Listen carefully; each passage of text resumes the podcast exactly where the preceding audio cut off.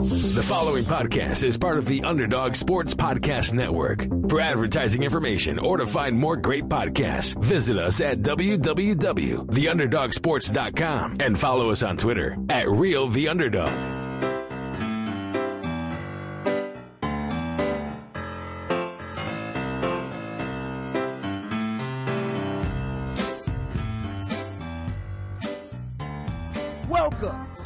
Underdog Sports MLB Show.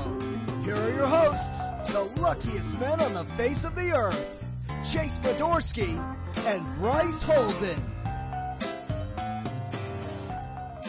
Welcome to episode 214 of the Underdog Sports Baseball Show with Bryce Holden. My name is Chase Fedorsky.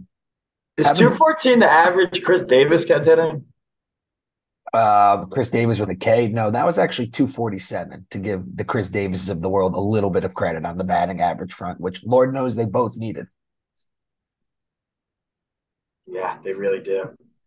We are recording this 8.05 a.m. on Tuesday, May 9th.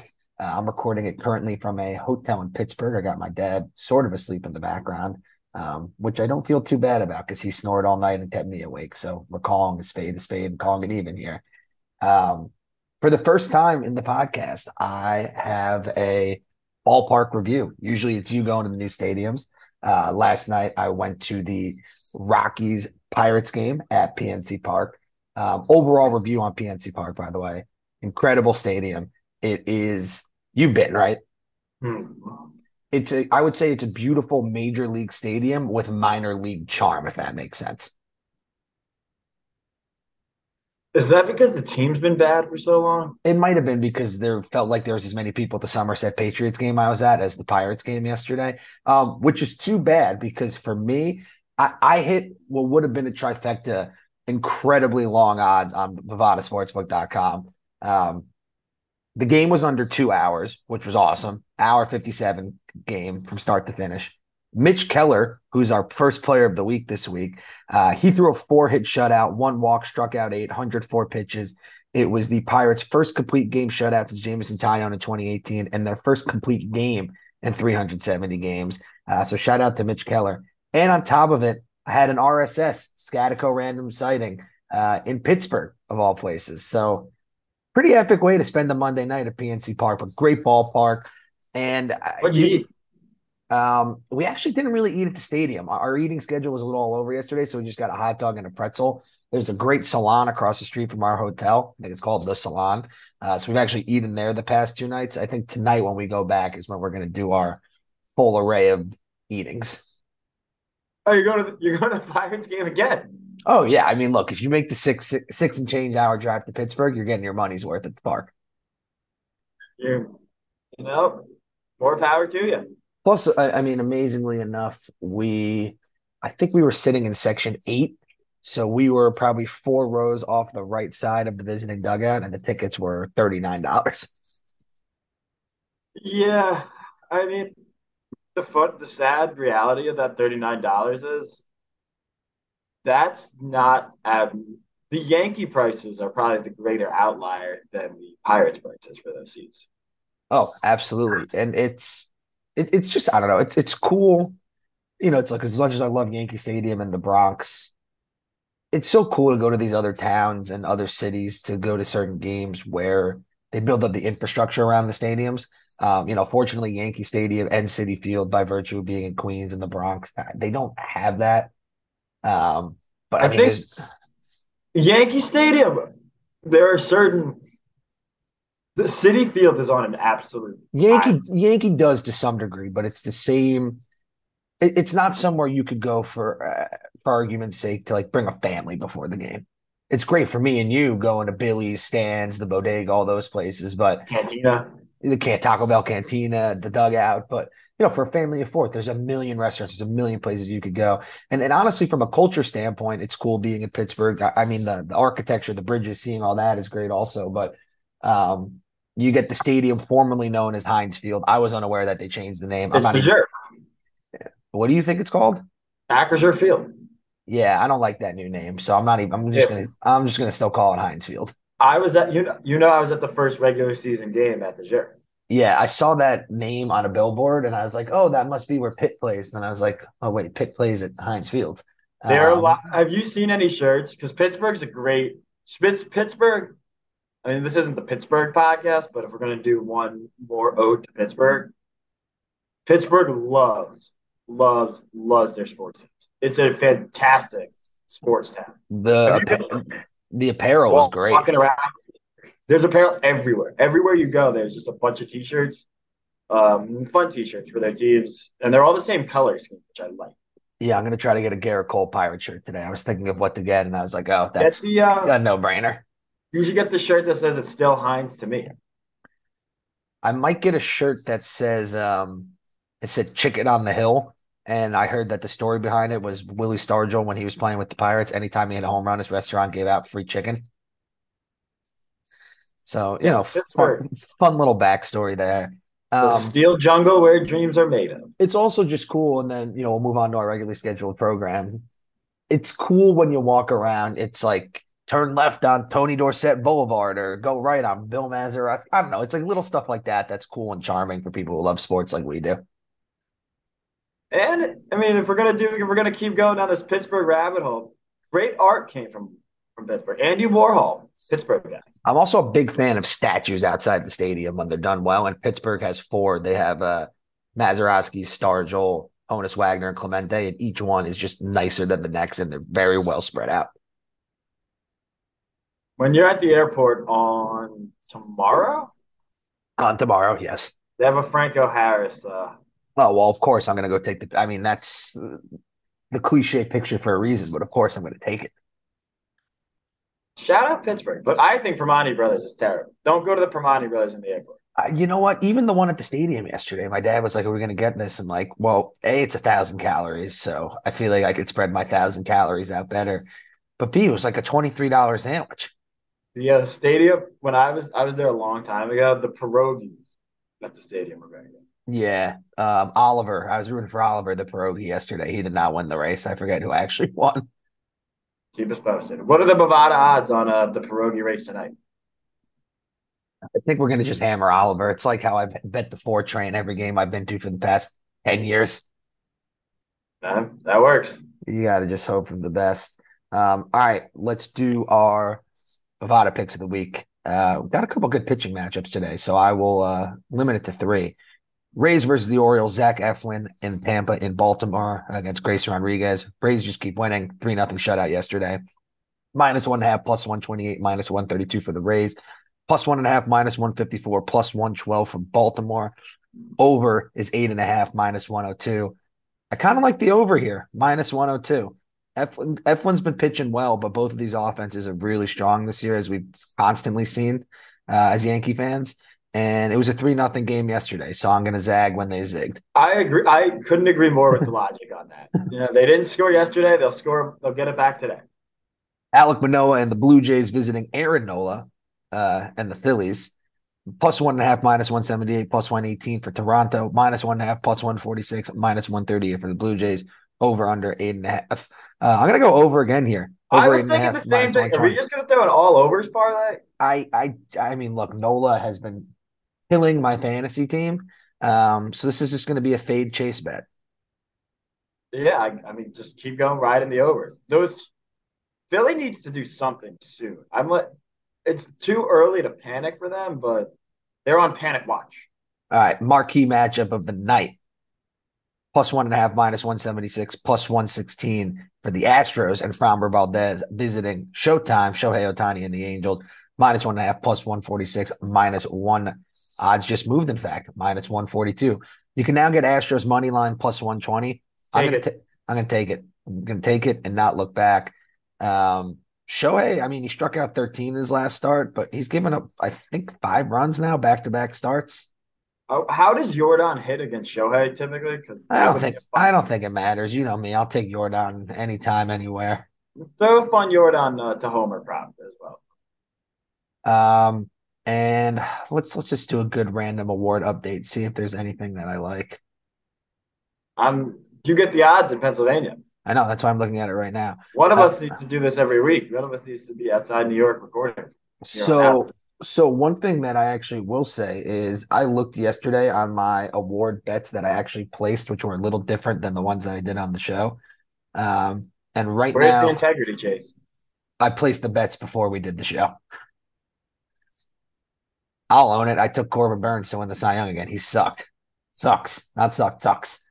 Um, two of my bets though are looking good, or I guess three technically, but two are the same player. My Shohei MVP at plus 220. Those Bovada odds are down to plus 105. So that's cool. My Shohei Cy Young at plus 700. Those are down to plus 450. Also cool. Um, but my one that's really looking the good, I took Masataka Yoshida to win AL Rookie of the Year at plus 500. Those are down to plus 210. Always bet on the veteran international guys when possible. Yeah, it's not. I don't want to say it's a cheat because it's it's It not, is. It absolutely is. but it's again you're betting on Do it in every sport. If a guy comes over from Europe at 25 in the NBA, do the same thing. You'd be dumb not to. it's like yeah it's just yeah I mean not that rookies are kids because they're professional athletes but essentially you're betting on an adult to win a kid's award Yeah, I mean, look, it varies by players. If a guy comes over at 22, 23, that's different. But uh, I think Yoshida is like 27. All right. Let's go to let's go to the standings. Not a lot has changed in the last week. The good teams are still really good. Some of the bad teams are still mind-numbingly bad. Tampa Bay, 29 and 7, first place in the AL East. Uh, Tampa is the fifth team in the World Series era. World Series started in 1903. So we're talking a full 100 years here. Five for fighting style. Fifth team in the World Series era. think the five for fighting Fifth team in the World Series era to start 28 or 7 or better through 35 games. Previous four to do so all made the World Series in that season, and they went 3 and 1. Tampa team's doing it all. Baltimore 22 and 13, six and a half back. Toronto 21 and 14, seven and a half back. Boston 21 and 15. Yanks last place 19 and 17. Uh, this is from Sarah Langs. The AL East plus 146 run differential in April was the fifth highest division in a month in baseball history. And their 623 winning percentage in April was the third highest by a division in a month, uh, behind only the 2001 AL West and the 2002 AL West, which were four team divisions. So the 2003 AL East April uh, was the highest ever for a five team division in a month. Um, this is an example of the good and the bad of the balanced schedule. Um, the good is you don't have to play each other as much. You're not going to beat up on each other as much. The bad news is you you could be a team like the Yankees right now at 19 and 17, who uh, again uh, are the Yankees underachieving? Uh, Yes, but they're 10 games out in the AL East. They'd be in second place in the AL Central by a game. They'd be two out in the AL West. They would be three out in the NL Central, and they would be two out in the NL West. So credit to the Rays. Um, but this is just the reality of what the new schedule looks like for the AL East, probably for the foreseeable future. I mean, Boston was the team everyone had penciled in to take a step back this year. And if they're going to be good, if they're going to be competitive, then this division could have. I mean, if I set the over under, the, can all five te- teams win 90 games here? My heart says yes. I don't know if the mathematics allow it for it, but I think it's certainly possible. I mean, if someone's on it, there's got to be a prop somewhere that all three wild cards come from the same division. I mean, I'm sure Bovada has it. What would you set the odds at? I don't All- even uh, honestly, I don't even know if I would have the odds that high, just because I think at least coming into the year, it was so likely that that could have been done. And well, I guess all three wild cards would be a little bit tougher, but I mean, the AL East, I would have said having three was very possible. The NL East, I would have said minimum two. Yeah, all three is tough. All three is all three is tough. Um, Yanks uh, Sunday in, in a season where it's very early into the season, and we've already had some worst loss of the year candidates. I mean, Germán coming out after throwing the no hitter or the throwing shutout through eight, the 15-2 drubbing against the Guardians. I, I think Sundays was the worst loss of the year, and it's not close. Which one was Sundays? Up six nothing in Tampa, chance to win the series. Gerrit on the mound, you lose seven six in extra innings. Yeah, that was a classic. Oh, the Yankees got this. I can turn my attention to the NBA playoffs. I can start watching the NASCAR race, and you look up and score flashes on the bottom. It's in extras, and then we lost. Bad. Yeah. Tough way to spend a car ride to Pittsburgh. Um, I mean, look, silver lining for the Yanks. Harrison Bader has done absolutely nothing but rake uh, since he's been back. He's actually triples back to back games Sunday and Monday. A couple big home runs against Tampa. Judge did go on the injured list for that hip injury, but he's coming back today. That's obviously a huge boost. DJ's been hitting shit. Aaron Hicks hit his first home run of the year yesterday. Uh, maybe a, a, series against Oakland and just hopefully an ass kicking the next two days is exactly what we needed to right the ship because right now it's uh ship's treading water a bit. Treading water is a polite way to put to put it. But no, definitely. I mean, these three games against they're they're not must win games. You don't have must win games in May. But this is a team the Yankees they need to sweep this team. Yeah, and, and the interesting thing is too, I mean, when we looked at the schedule, you know, we thought even a 500 month would be great. And it's eh, with this team, it's like, yeah, it sucked losing to the Rays. The way the team is right now against the Guardians and the Rays, even finishing 500 last week, I'm happy with. It's just one of those when you you won't look at it looking at the schedule overall, but for those of us who watch the game, you think, damn, we had a Gerrit, we had Gerrit on the mound with a chance to win both of those series. Should have done it. Should have done it. AL Central, Twins 1916 and first, two and a half up on Detroit, Cleveland, White Sox, Kansas City, rounding out the division there. I actually watched a little bit of the White Sox last night. Did you know Dylan Cease is terrible? Yeah, one of my friends. Uh, I keep taking his over on strikeouts, and it's really yet to hit. One They're... of my friends had me throw a bet on him while I was in Connecticut. Good thing he pays me early for these bets. Yeah, at this point, it's it's not La Russa. Uh, this is just a poorly constructed team that's super injury prone. It's top heavy. I'd say, if I mean, look, injuries aren't an excuse, but I would actually say injuries are this team's biggest issue. Their guys just they're no one's ever healthy on this team. I mean, the Eloy injury list is becoming comical at this point. I mean, I hope just, appendectomy, no joke, but that's on top of everything else. Now you.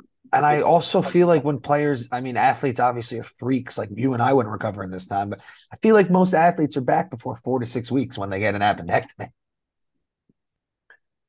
I don't know. I guess we'll find out.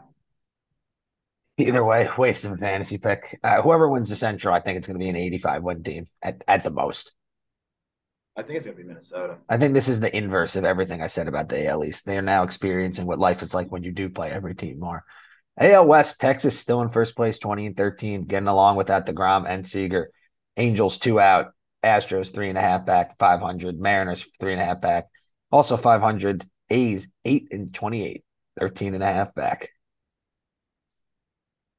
I mean, they're counting down to Vegas. Yeah, I'm. I'm. If I'm an Astros fan, you know they always figure out a way to do this. But uh, with Garcia needing Tommy John surgery and Urquidy on the injured list now with the forearm injury, uh, McCullers perpetually hurt. I, I, don't think you can rely on Lance McCullers coming back to right the ship in a lot of ways. Um, They're going to trade for Corbin Burnes.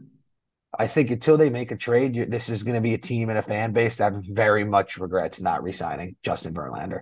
And I get why they did it because you have Framber, I mean, you have Javier, yeah. you have this depth, but that depth is not paying off. It's Justin Verlander. They regretted not resigning Justin Verlander the second they didn't sign Justin.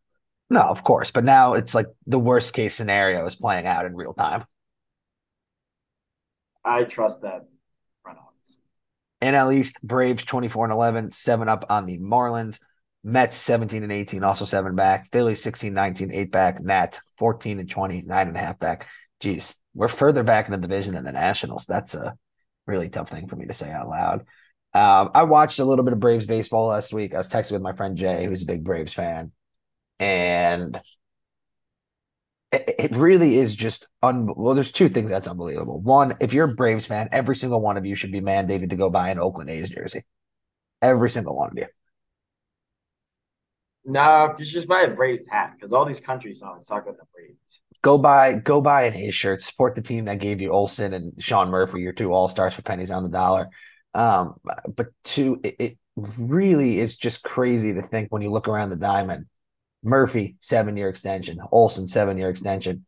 Albies, I think, has three or four years left. Riley, 11, 10, 11 year deal. Harris, seven year extension. Acuna. Riley got a real contract though. Riley didn't get a Braves. Acuna, six, seven year deal. They just re signed Stride. It's just the fact that this core for I mean, forget forget the dollars and cents of it, which in itself is crazy. But the fact that they just have this core completely locked up is incredible. Yeah, I mean, again, they are the Astros of the NL. They got it all locked. I trust them. Those would be the two front offices I trust the most. Atlanta and Houston right now, they do everything right.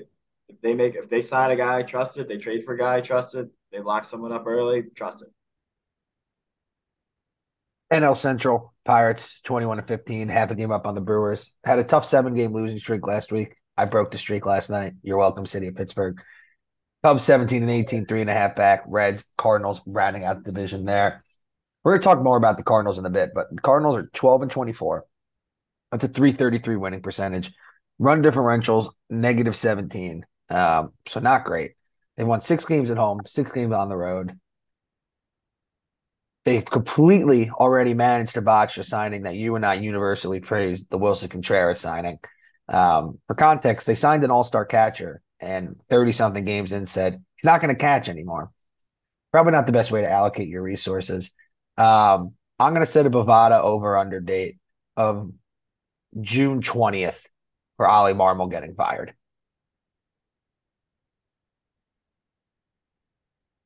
Uh, before. So under? Yes. It's just I, I I this is a team that this just doesn't fit Cardinals way. This team feels the Cardinals are the Cardinals are uh, they're a prideful organization who takes tends to do everything the right way. They're like you think of the Cardinals as the good guys of baseball. Uh, and this Marmol character is just he's like running, he's running amok on the sideline. And the whole clubhouse is off. It seems like he has no control. The players don't seem to respond to him. They don't seem to like him. And in a, again, the Pirates are in first place. This division is winnable. You don't want to fall too far back. Yeah, I mean, again, the Pirates just had it. They lost every single game since we recorded the last podcast prior to last night, and they're still in first place. Yeah, it's so, and again, I because I don't think at any point, if you wait until June, if you wait till July, you might be too far gone. Yeah, you make this move now, you can kind of reinvigorate the clubhouse. NL West, Dodgers back at top, 21 and 15, one up on the D backs. Padres two and a half back. Giants four and a half back. Rockies 14 to 22, seven games back. One thing I will say about the Rockies, having seen them play last night, they at least have a lot of recognizable names for whatever that's worth. Uh, did not know Mike. Just, I think Blackmon's just going to be there for the next 20 years in league. Yeah, did not know Mike Moustakas was on that team. He played first last night.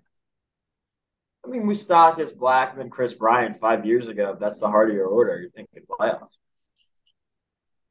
Well, five years ago, the world was a very different place. Yeah. League leaders, run scored, uh, teammates Cunha and Matt Olson, 30 apiece. Bo Bichette leading baseball with 49 hits. Matt, Matt Chapman, 17 doubles. Brandon Marsh, four triples.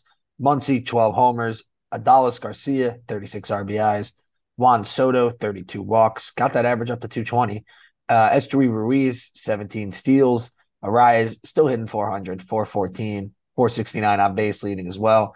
Brent Rooker of the A's, 681 slugging. And Brent Rooker, 1.122 OPS. Couple A's in there silver lining, I guess, if you're an Oakland fan. Pitching league leader Shane McClanahan, seven wins. He's 7 and 0. Sonny Gray, 135 ERA. Shutouts. We now have a bunch. Sandy Cobb, Gerrit, Eovaldi, Fried, Mitch Keller. Saves leader is Emmanuel Clase with 12. Innings pitched, Gerrit, 51 and two thirds. Strikeout leader, Spencer Strider with 67. Whip, Tyler Wells of Baltimore, 0.78. Average against Ohtani, 125 good mix of names this week for the league leaders. Some new ones, some random ones. Good mix. Um, all right, here's one for you. Um, Bovada odds coming into the week that our first two players of the week would both be Pittsburgh Pirates. Knowing they're coming off a seven game losing streak? Yes. Plus 3,500. All right, so we got Keller. Uh, shout out to Colin Holderman, the relief pitcher for the Pittsburgh Pirates who in a 3 2 loss to the Rays. Had an immaculate inning, the first of the year. Three struck out the side on nine pitches. And he did it against Tampa. So that's like a super immaculate inning this year. Good for him. Good for him. Shout out to Paul Goldschmidt, snapped the Cardinals' eight game losing streak in a 12 6 win against the Tigers with a three homer game. Um, as good as Goldschmidt's been following up last year, Nolan Arenado's been bad. So Nolan Arenado. He's just been bad. He's just figure, been bad. Figure it out.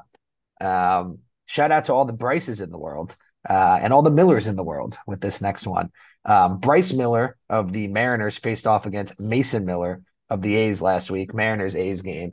Um, and it was an incredible pitching matchup of young prospect. Uh, Bryce Miller was perfect until the sixth, but Mason Miller held the Mariners uh, hitless through seven innings. Mariners ended up to win, ended up winning this game two one because of course they did. They were playing the A's.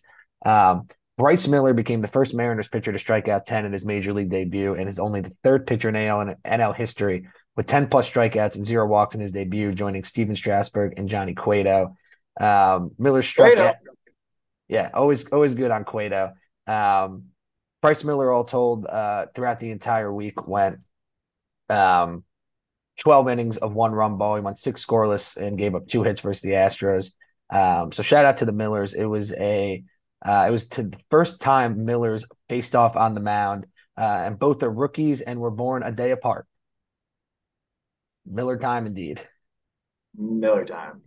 Bo Bichette, five for five in last Monday's loss to the Red Sox. Um, he has two five hit games in his first 29 games this year. You have to go back to Wally Moon in 1954 for the last player to do that. Sean Murphy, two rib, two homers, six ribbies in the first game of a doubleheader against the Mets, had two hits in the second game as well.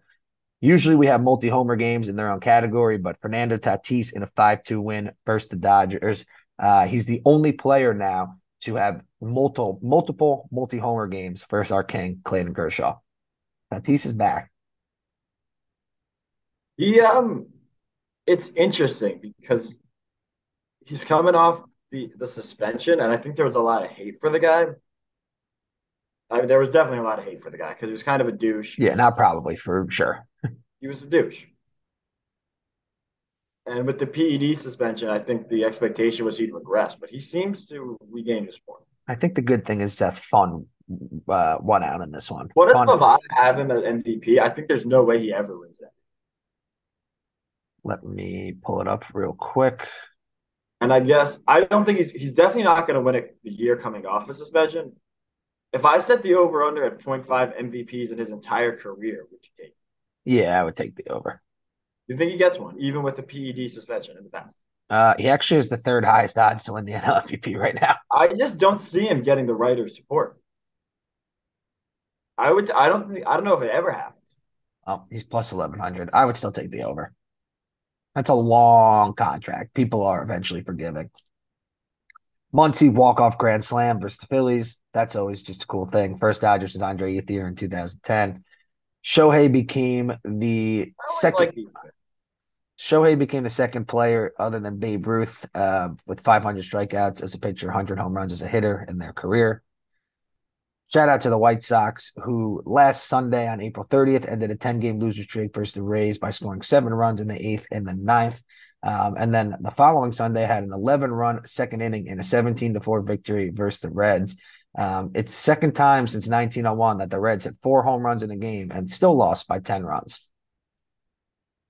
Uh, yeah.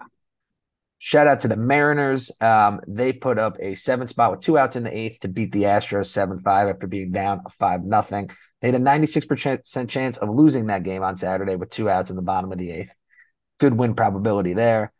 Shout out to Eduardo Rodriguez. Um, eight scoreless against the Mets in a 2 0 victory. I forgot to start him in fantasy, so that sucked. Um, but no Tiger starter in the Comerica Park era has ever had a five start stretch um, with 34 and two thirds innings plus and allowing only two runs over a five start span. Wonder where he gets traded. Could be the Astros. That'd be an interesting replacement. Uh, multi homer games this week. Lourdes Gurriel against the Nats. Congrats. He's a U.S. citizen now, too. Marcell Ozuna versus the Marlins. Christian Walker versus the Rangers. And Ryan Mountcastle versus the Royals. Fun names. All right. Tough week for us this week. there's a lot of guys that we have over the course of this podcast, um, maybe turned into memes, but for the most part, they're warranted. It's either because they were unbelievable players or we wanted them to remain unbelievable players. Uh, this remind this falls into the latter category. The Dark Knight will not be rising uh, this weekend. Former All Star right hander Matt Harvey took to Instagram to announce his retirement, saying, "I have to say this is my time to say thank you and goodbye." To the fans, and most importantly, New York Met fans, you made a dream come true to me. A dream I could never have thought to have come true. Who'd have thought a kid from Mystic, Connecticut would be able to play in the greatest city in the world, his hometown? Forever embedded in my heart. Selected out of North Carolina with the seventh overall pick in the 2010 draft. Made his debut during the 2012 campaign and had a 2.73 ERA in 10 starts. Um, and the following season, that was when the Dark Knight truly, truly arose on the scene. 178 in the third innings, uh, 227 ERA, 2.01 FIP struck out 27.7% of batters he faced while walking just 4.5% batters. Uh, he was his lone All Star appearance of his career and a top four finish in the Cy Young Award uh, voting. Next, however, uh, his year was cut short when he had Tommy John surgery. Missed the end of 2013, missed the entirety of 2014 while rebounding, and then after that was back. I mean, he. Uh, you talk about that Mets triumphant of Wheeler, Syndergaard, Matz, Grom, obviously. Harvey was the guy. Um, and that can't be forgotten. He led them to the World Series that year, 271 ERA and 189 at third innings back. Uh, during the postseason, he did 304 ERA and 26 and two thirds innings as the Mets advanced past the Dodgers and the Cubs to face the Royals in the World Series. Most famously, was it game two where he came out for the ninth and they ended up losing the game because he convinced Terry to let him come out? I think it was later in the series than that, but it might have been game five, honestly. It might have been the clincher. Yeah, he he did it's a sad story, the Matt thing. Yeah, I mean, that, then he got injured again in 2016, 486 ERA, 93 and two thirds innings. Uh, and then once he got that thoracic outlet syndrome, was really just never the same. 615 ERA and 446 and two thirds innings following the surgery. DFA'd by the Mets in 2018. He pitched for the Reds, Angels, Royals, Orioles. Served a 60 game suspension uh, for participating in the distribution of prohibited drug of abuse and violation of the Joint Drug Prevention and Treatment Program, which was part of the death of Tyler Skaggs. Uh, I pitched in the minor leagues, 3.71 ERA and 17 to third innings. Tried to get back with Team Italy in the WBC, but nobody signed him despite a 1.29 ERA and seven innings of work. Um, and all in all, 4.42 ERA, 96 in the third innings, 50 wins, and 867 strikeouts. And to me, as a kid who, you know, was in high school when Harvey hit the scene, uh, one of, if not the biggest what ifs, and not just New York sports, but honestly, all of baseball in the last 20 or so years. I think it's not a stretch to say. Um, for a time, Matt Harvey was the most popular athlete in New York. Uh, in 20 when he came up, absolutely. Because you have to remember this was at a time too. The Giants had just won a Super Bowl, but then we're going on a five to six year drought where we did nothing. Jets are the Jets. Um, the Knicks, you know, we're good, but you know, we're they still the Knicks. but a ceiling. The Nets had a washed KG, but an obvious ceiling. I mean, Harvey was going to range. The Rangers were good, but hockey players don't carry that cachet here. Harvey was when Harvey was at the Rangers games. He was the story of these games. It's um, and if you want to read the Greek epic of uh, oh my god, oh my god,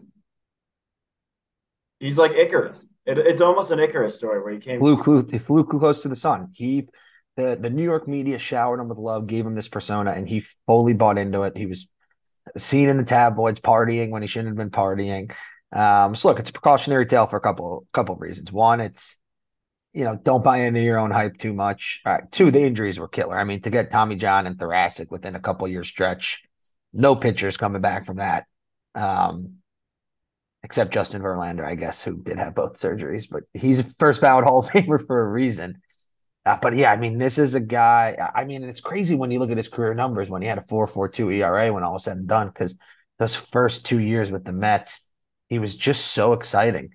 And, uh, you know, uh, was on the short list of guys that, you know, coming off of the 2013 season, if you were to say 10 years out, best Bovada picks to win multiple Cy Youngs in the next decade, it still would have been Harvey.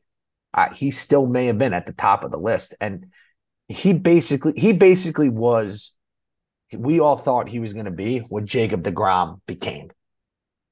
Correct. DeGrom is living out what Harvey was supposed to be.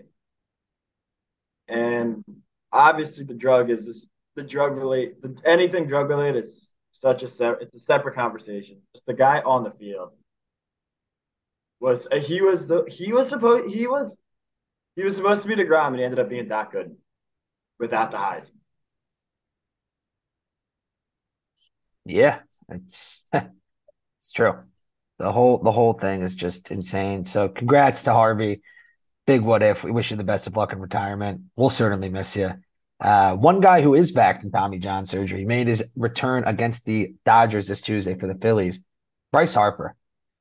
I, I, this to me is unbelievable. I know Harper is a crazy competitor, one of my favorites ever. I mean, a future Hall of Famer. Uh, the pendulum is now officially swung back to him being rated right where he's supposed to be. He was underrated, he was overrated, etc. He got Tommy John surgery after the World Series in November, and they said he should be back in July. Uh, but the team deliberately never put him on the 60 day injured list. Um, and Dr. Neal ElAttrache, uh, the LA based surgeon who performed his Tommy John surgery, um, he cleared him to play. So for now, Harper's DHing. Eventually, he'll play first base. We're probably a full season away from the outfield. Um, but this is just incredible. I mean, even last year, dealing with the UCL tear in his elbow and missing time with the broken thumb, uh, still at a 138 WAC, WRC plus, hit 286, 364, 514. Was by far the best hitter on a team that took the Astros to six game in the World Series, uh, one World Series MVP, and NLCS MVP. Thank you and you know had a rough first game back against the Dodgers. Julio Urias, tough lefty on the mound. Um, but these are Harper's stats. For again, he had no spring training. He's coming off Tommy John surgery. His first real live at bats were in the major leagues. 19 at bats, seven hits, six runs, one homer, three walks, 455 on base percentage. It's good. No, it's all you could do is laugh and just say, unbelievable. He's he's what baseball needs. He is he's the best thing. Uh, he's the most marketable guy in the sport. He's the most exciting player in the sport when he's healthy, and it's good that his it's, it, like you said, everybody's on our bandwagon. It's a good day for Bryce's. Good day for Bryce's. Um, all right, let's talk about the Cardinals and Wilson Contreras real quick.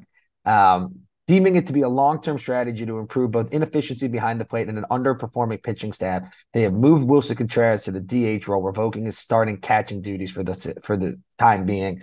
Um, the initial plan said he's going to play some outfield to keep his bat in the lineup. Uh, however, the Cardinals reverse course, saying we won't play him in the outfield, according to John Mozeliak. I know that came out yesterday, but I have to talk with him. He's basically going to be more in the DH role right now. There's a light at the end of the tunnel to get back behind the plate. I don't anticipate him in the outfield unless there's some sort of emergency reason. Everything was moving quickly yesterday. A lot of things were going out there. Hope is he gets a chance behind the plate. That's what we're going to work towards. Uh, Oli Marmol said there are ways to make sure Contreras' bat is in the lineup while we execute our plan internally. Um, how long is that going to take? That I don't have an answer for, but there's one plan that we feel good about to make sure uh, where we're going to give him where he's comfortable for our pitchers are comfortable executing. This again, Ranger Broom, St. Louis, it's a mess. Five years, eighty-seven and a half million dollars. This guy's a multi-time All-Star catcher. He was a starting catcher on a World Series team as a rookie. Uh, that Cubs team in 2016 that broke the 108 year curse. He was the starting catcher. I just don't get how you fumbled the bag here so badly. I, I, I mean, look, you had to know this guy wasn't going to be Yadi defensively. You played against him 16 to 19 times a year. Every year he was with the Cubs. This guy wanted to be a Cardinal. He wanted to be the replacement for Yadi, take up that mantle. And the fact that you're stripping him of his starting catching ability, uh, role, some 40 something games in the year, it's just an embarrassing look for the organization. And it, almost just shows perhaps why this organization is so reliant on acquiring stars in trades. You know, going back to McGwire, Goldschmidt, Arenado, Matt Holliday, um, just because free agency has kind of been a bugaboo for them.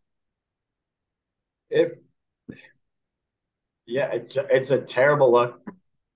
It's you, you, they thought they won the offseason, you know, their biggest rivals, top free. And at the end of the day, it's it's not working out. I think this is a precursor to the Marmol move. This is like a last ditch effort.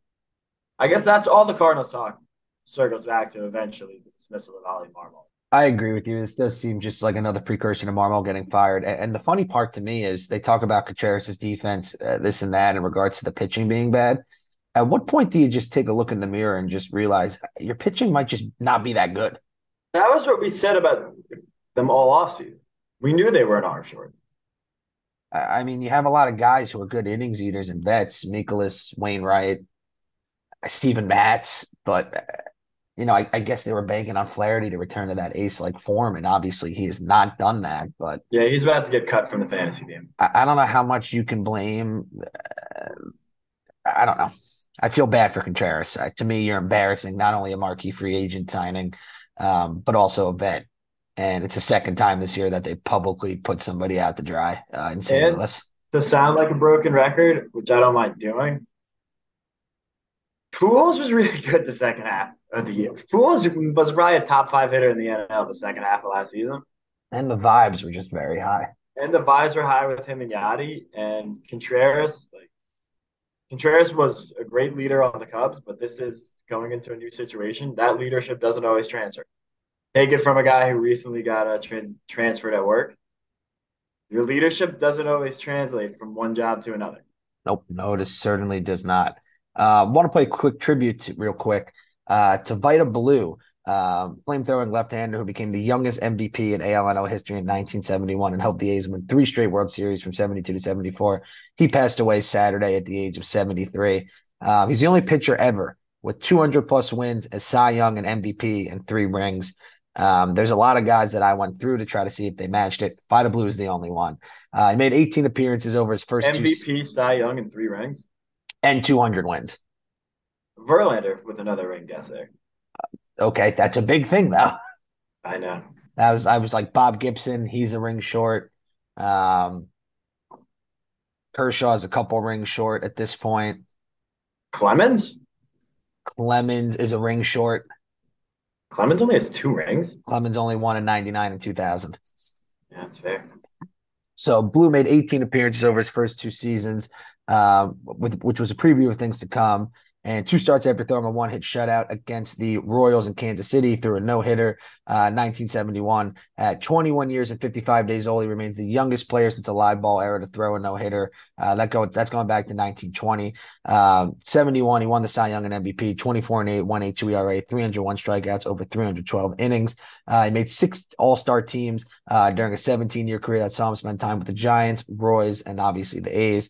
Uh, then following his breakout season in 71, constantly at odds with A's owner Chuck Finley, uh, even going as far as stepping away from the game to take a job with a steel company. Uh, they eventually came to an agreement facilitated by Commissioner Bowie Kuhn, and he made his return to the A's in 72.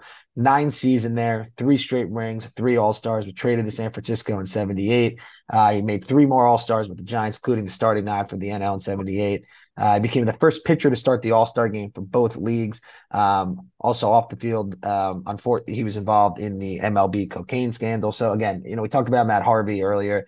Vida Blue is a big what if, I think, for similar reasons. Um, ton of innings early that were taxing. You know, the A's kind of blew his arm out there. Um, and then obviously towards the back end of the career with the drugs. But Uh, a guy who I think gets lost in the shuffle because he's not one of those inner circle Hall of Famer guys, but Cy Young, MVP. But he's not a Hall of Famer. That's what I'm saying. Because he's not a Hall of Fame guy, he doesn't get talked amongst the best of the 70s and 80s why as much. But why is he not? I feel like he meets most of the criteria. I mean, 209 to 161, 327 ERA, 2,175 strikeouts, 143 complete games, 37 shutouts. Uh, he's a guy to me when you look at a guy uh, like Tony Oliva getting in on the offensive side of things recently.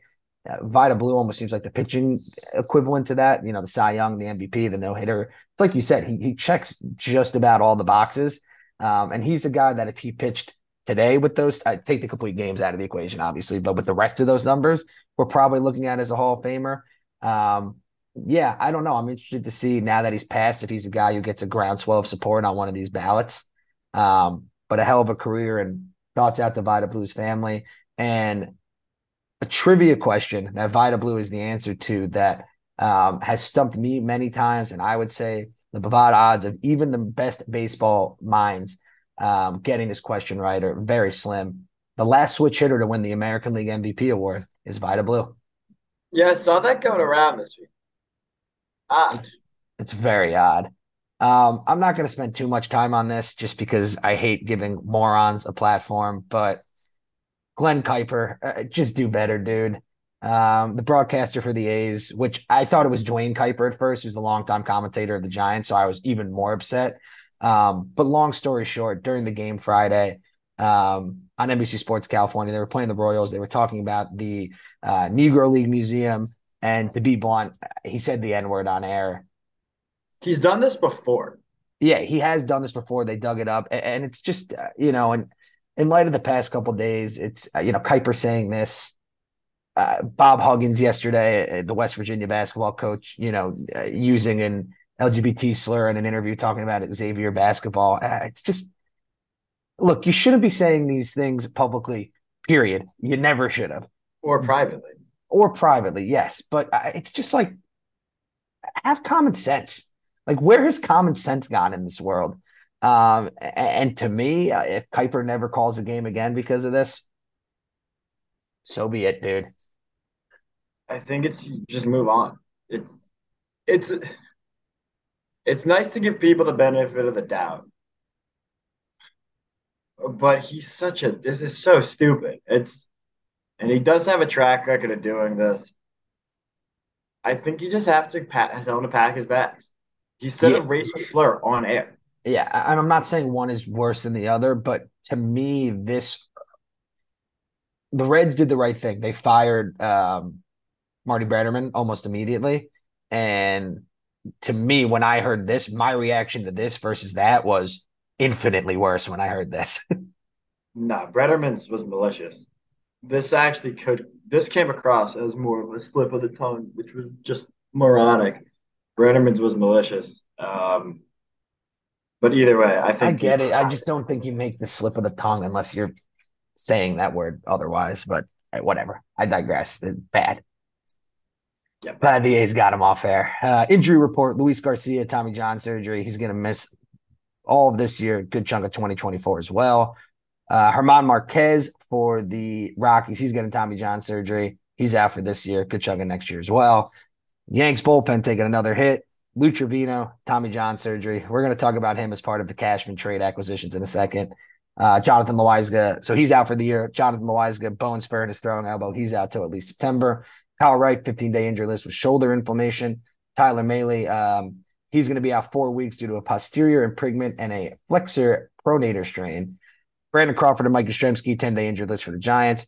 Pete Fairbanks, 15 day injured list uh, due to inflammation in his right forearm. And um, Garrett Cleavinger tore his ACL against the Yanks. Tough hit for the bullpen of the Royals, or excuse me, the Rays this past week. Royals, former Ray, Ryan Yarbrough, 15 day injured list. And thank God he's okay. Did you see this? Uh, he's got head fractures. He took a liner right off the side of the face. Scary shit. Yeah, no, baseball's scary. Tyler O'Neill, 10 day injured list with lower back strain. Vince Velasquez, 15 day injured list, right elbow inflammation. Jose Quijada, he's on the injured list uh, due to elbow inflammation. And that's all the injuries I got this week. Um, quick miscellaneous news Liam Hendriks is back uh, through a one, two, three, perfect inning in his first rehab start for the AAA Charlotte Knights on Friday night. Uh, one, two, three, nine pitches, strikeouts. Just makes me happy. Good story. Keep doing your thing, Liam. Uh, it's looking like we're getting our first baseball game, our first MLB game in Korea next year. Dodgers Padres to start the season. Pack your bags, Chase. We're going. I don't know about that. Uh, Padres infielder Ha-Seong Kim, uh, that's his home nation. Um, and the Dodgers obviously have a lot of history there too. Um, Chan Ho Park was the first Korean born player um, with the team. And additionally, Hyun-Jin Ryu became the first Korean player to start an all star game.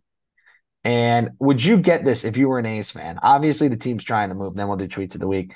They're selling a summer pass that will allow you GA uh, admission into the stadium for 37 games for a total of $99, and you get a t shirt think as much as they hate the A's, that'd be really hard for me to pass up. Hundred bucks for every, pretty much every game and a T-shirt. Yeah, I feel like it, well, it's just uh, let's say the T-shirt's worth twenty bucks. So how many games do you have to go to to make the other seventy nine? Four. Well, it depends what you value the A's games at. I mean, I feel like you could probably you could probably like sneak your way around it and just buy the tickets for less. I can't imagine. I mean, I'll check. I'll I'll do a check on how much the A's tickets are going for. All right, tweets of the week. Um, these are Brian Cashman's pickups at the deadline last year. Frankie Montas threw 39 and two third innings for the Yankees. Um, Effross, Tommy John surgery. Trivino, Tommy John surgery. Bader arrived hurt, was hurt this year. Um, and Carlos Rodon is yet to pitch this year. So Carlos Rodon was a free agent signing, but we're going to loop him in to Cashman's last couple moves. At what point does this guy just start to have a bad track record unless he's signing the upper upper free agents a la Gerrit Cole? And at what He point does at what record. point does Hal give a shit, or he just doesn't? I, I, I think he's like I, I don't know. They don't. Hal doesn't like to make moves. If he like to make moves, we'd have a different manager and a different GM by now. and happy fan base. Uh, here are two tweets to show how bad it is for the A's. One I sent you this week. This first one's The from tickets are still like nine bucks for a weeknight game. All right, this first one's from Codi- Codify. Bryce Harper had Tommy John surgery and completely recovered for it in the time that it took an A starter to win a game. Ridiculous. This was coming into Monday's game against the Yankees. This is from James Smythe. Um, last year, Jose Altuve, All Star year. We both said probably had the best year of any second baseman in baseball. Hit 300, 387, 533. This year, all hitters versus the A's rotation are hitting 301, 386, 529. So every hitter in baseball this year is a peak Altuve season versus the A's rotation. It's ridiculous. Rangers 221 runs through their first 33 games, club record, most by any MLB team since 2000. Um, what's more ridiculous, that A's thing or the fact that in 65, Koufax had 95 more strikeouts than base runners allowed? The A's thing is just ridiculous and sad. Everything. Um, since 2020, all other guys in the Red Sox have one walk-off hit. Alex Verdugo has six, and he joins Andruw Jones and Barry Bonds as the only players with three plus walk-off hits in their team's first 30 games of a season since RBIs became an official stat in 1920. Pujols note, um, the Cardinals and Angels matchup last week. It was the first time the teams played one another without Pujols in either lineup.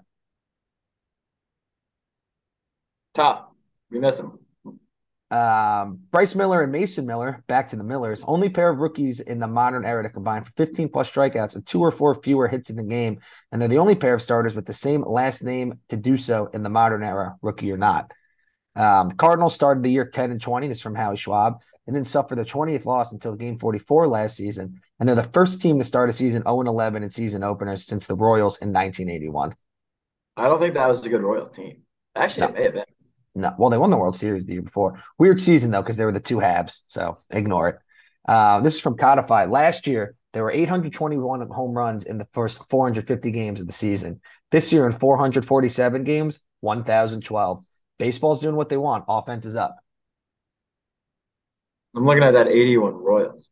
This I'm guy so- on the 81 Royals, Dennis Leonard, has an all-time Fu Manchu. I'll look it up in a sec. From Sarah Langs, Cody Clemens is a third position player to pitch consecutive team games in the expansion era. Um, that's Rogers' kid for those keeping track at home. Shout out to Jose Trevino. In extra innings as a Yankee, he's got eight plate appearances, three walk-off hits. Chicago White Sox were intentionally walked five times this week uh, in a game, and it's only the second time in MLB history a team's given five in, five intentional walks but lost the game. We were talking about Luis Arraez last week. This was going into Friday's game. He could hit 268 the rest of the season and still bat 300 if he finishes with the same at bats as last year. What a stud. That is if, you- if anyone is still listening, the uh, 1981 Royals baseball reference page might have the most chewing tobacco I've ever seen amongst the top 12 players. It This is. guy, this guy kind of looks like, uh, do you know the actor Aaron Eckhart? He played Harvey Dent in the Batman movie. Kind of looks like him with a mustache and a mullet. Um, let me see. Uh, I could. Pr- I, Harvey Dent before his face got burned. All right, while you do that, I'll finish tweets. Um, the Red Sox in the series against the Blue Jays this week 58 hits, 32 runs, 12 doubles, nine homers, nine steals. The last team to reach all those numbers in a single season was the Giants 1921. This is from Sarah Langs. Wilmer Flores now has nine pinch hit homers since the start of 2016, two more than anybody else. AJ, AJ Pollock is the first player in MLB history uh, to deliver a game tying home run in the eighth inning or later um, in the bottom third of the order. This is from Alex Mayer. When Ty France faced JP France, it was the first batter pitcher combo whose last names are the same and they are from the same country since 1997. And last but not least, big week for Javi Baez and the Tigers. He went six consecutive complete games without a strikeout. And if you don't think that's insane, you haven't been paying attention. Based on your facial reaction, you were surprised as well. Very surprised. Good for him. He actually, I feel like he got called out recently, and it seems to have worked. Or maybe I'm misremembering him getting called out, or just think I'm the one that keeps calling him out. But whatever Hinch said, somebody said something to him. For him not to strike out in six games is incredible. Yeah, it's definitely. I mean, uh, to me, for any hitter, uh, candidly, not to strike out for six games in the modern baseball is impressive. It shouldn't be, but that's sort of just what the game is nowadays. Uh, any any concluding thoughts for this week's podcast? Nothing really. Be you know, be smart. Don't say slurs. Don't drink and drive. Those are good. Uh, mine will be I'm officially on the anti James family bandwagon. Uh, Thank Bron- you. Bronny James is going to USC. Um, and my dad actually pointed out it's it's twofold for my family actually because not only is he going to USC, but all LeBron has preached for years and years is Ohio State. I would have gone to Ohio State. I love Ohio State. Well, your kid didn't fucking go to Ohio State, so you burned the entire Medorsky family on this one. So uh, I'm so excited for him to blow a three-one lead. Oh my god! Except for the fact that all I'm going to hear from my Warriors fan friends is three-one lead again, three-one lead, and I lose no matter what. Whoever wins that series. And my other concluding thought would be I'm going to have a baseball movie review next week. Going to see the new Yogi Berra doc on Thursday. I'm excited to see that. So good for Yogi. With Bryce Holden, my name is Jason Norsky. This is the Underdog Sports Baseball Show. Have a great week.